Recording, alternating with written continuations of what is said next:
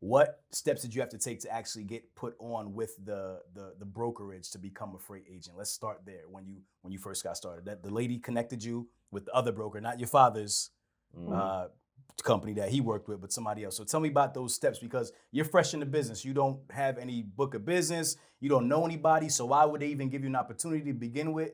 Let's start there. Well, in the, in the beginning, uh, we lucked up. We got in Yeah. like at the time when they first started the agent program, so they were just pretty much bringing in some new people, kind of testing the waters off of word of mouth. off word of mouth. So we didn't have, and I think they had a headhunter at the time too. Okay. Um, so we didn't have a book. Like they just pretty much just took a chance on it. They took a chance on probably about thirteen or fourteen different people that came in with agents. Because because a lot of times don't they want people with like a book of They want business? people with a They book of definitely business. do. So I think they, they had like twelve or thirteen of us they took on. But Okay. out of those, there's only two of us left. Okay. Right. that- Wow. That, they took on at that time. Everybody else who's coming in is already established. Okay. So it was just me and one other guy. Now, did they offer you any training or anything like that, or it was just Nah. kind of like No, no throw you training. to the wolves? Yeah, you we get had in. the lady um, that my dad referred us through. She, you know, would talk to us and stuff like that. You know, just stay on the phones, you know, little pep talks and stuff like that. But as far as like getting it, we had to get it Okay. ourselves and like prove to them like we want this. we want Okay. this. And even even then, like like I said, we started off, we didn't have much money. And you make making 170 bucks, 160 bucks, 200 starting off, that's not enough to pay your bills. Correct. So they were good enough to be able to be like, you know what, I see where y'all going with it. Here go y'all some extra money, like help y'all out.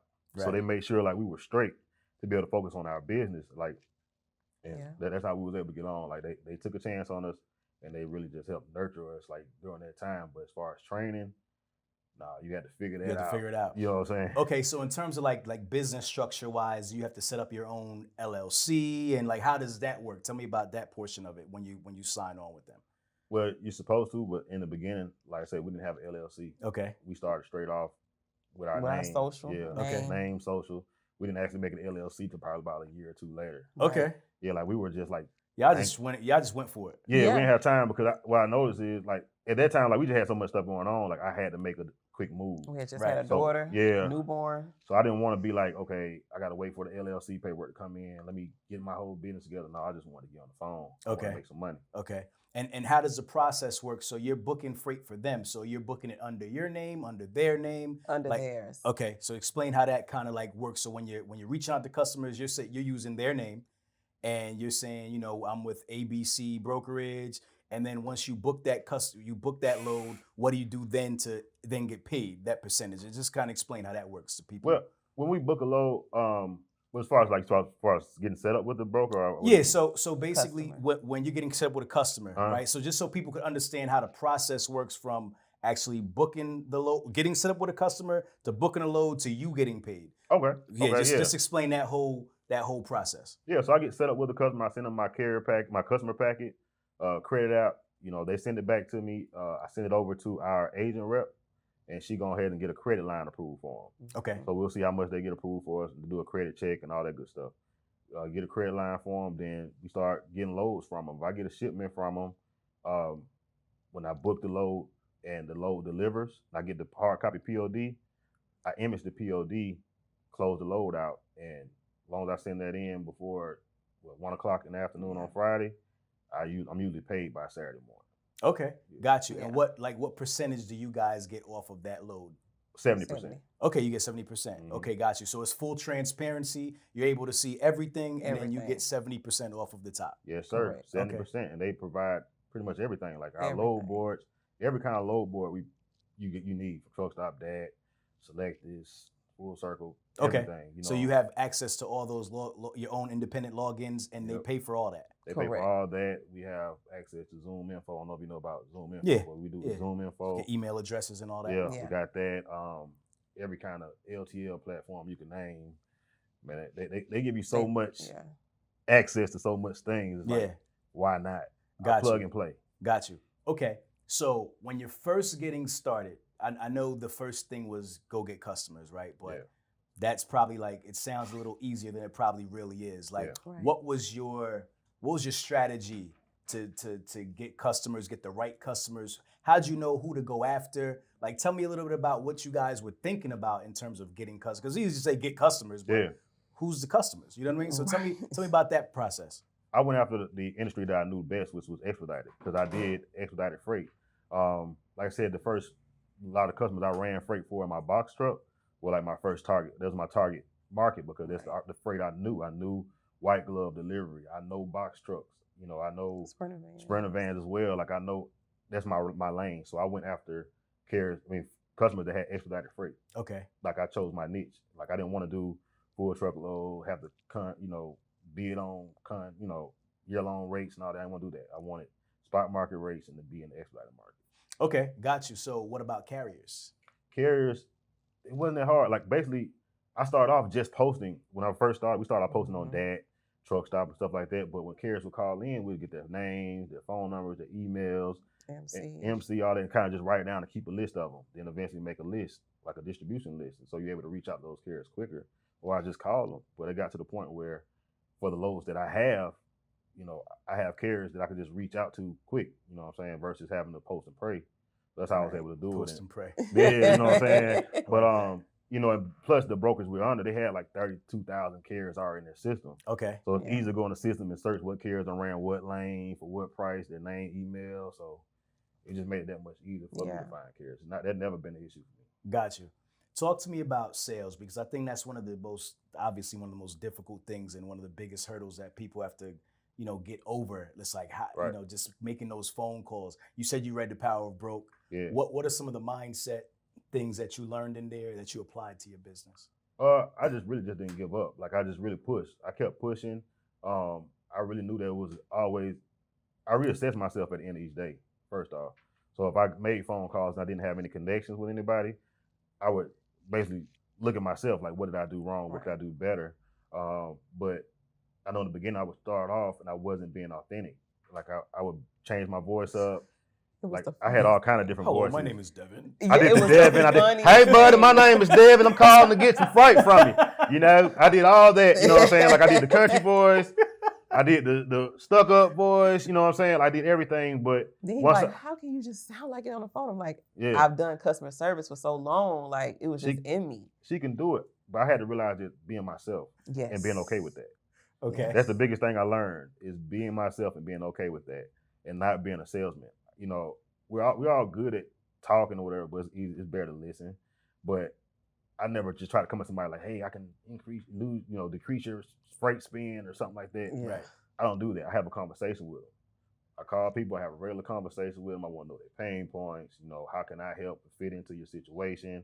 You know, I got a lot of carriers I work with. I'm sure you got a lot of freight you move, so we can may- maybe connect some way and there be some kind of synergy going on. We can save some money and build a relationship that way. Yeah. But Mhm. versus, and I don't, that's how I do it. Like I just have a regular conversation. That's how I tell anybody. Like if you're calling somebody, these are regular people you're calling. You know, even though they're corporate or whatever, they have a regular conversation with them. Mm. It's the That's easiest way. it. You know, you don't have to call somebody, hey, I'm you use freight brokers? Let me go down a whole list of questions for you. Right. You know what I'm saying? Uh, let Right. me call you with a script. You sound like a robot. Yes. Don't nobody want to talk to a robot. Right. No. They want Right. to talk to a real person. Now, if you done had a, a million calls that day with people saying the same thing, I have access to a bunch of trucks, and woo-woo," they Mhm. heard that all day. So you Right. got to think of something different, which is a regular conversation. Right. That's it. Right. Everybody like peace of mind. So, so what are some of those common pain points that you find when you're on the phone with uh, with these shippers and, and brokers? What, what are they What are they telling you that you hear redundantly, like all the time, to where somebody who's getting into the business, you can kind of give them a, a little bit of a head start. I know one of the biggest things is brokers saying they have trucks, but they really don't. Yeah. And then the truck, like they'll call you back, like, "Hey, I need a truck ASAP." Like the truck fell off, this, that, and the third. But come to find out, they didn't have a truck in, to begin with. Mm. So they're like putting like rates out there and all this kind of stuff, like ghosting. But you don't want to do that because Right. it's like it's your it's your life, it's your your bread and butter. Yeah. You want that long relationship, and if we don't have a truck, we we gonna say we, we can't cover it. Right. Simple as that. Right. Because they'll call you bluff. Exactly. biggest thing is honesty, honesty and trust. That's what the main pain point is. Like you know, everybody say they can do this, but they can't do that. But I say in a heartbeat, if I can't do something, like I Just work do it. on it, I'm gonna let you know what I have. Usually I have options in this area, but if I don't, I don't. But I'm not gonna hold you up. Like my process for me to find a truck usually take ten minutes. If I don't find you one in ten minutes, I probably can't find you. Mm. one. Right. You know what I'm saying? So I I don't hold a customer up.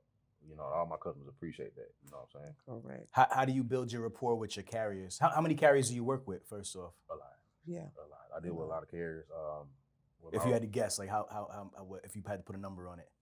like on a weekly, Yeah, just like on a on a weekly or just like your total book of carriers that you could say you can you have access to. access about thirty four thousand. Okay. you know what I'm Okay. saying? yeah, but as far Bunch as of weekly, I carriers. deal with probably about maybe a thousand, twelve hundred Okay, Yeah. got you. a week. And you probably have some regulars that you kind of go to. yeah, Definitely. definitely Okay. have some regulars. Okay. And that makes it so much easier. Right. Right. Uh, Taking right. words, I mean, you you guys both said it at the same time. We Like, do it all t- the t- time. talk about that, like as far as that, just making it easier, like just working with the same people. Like, how do you build your rapport with your carriers? Well, like when they call, we can ask them like, okay, what areas are you in? Is this a lane you run all the time?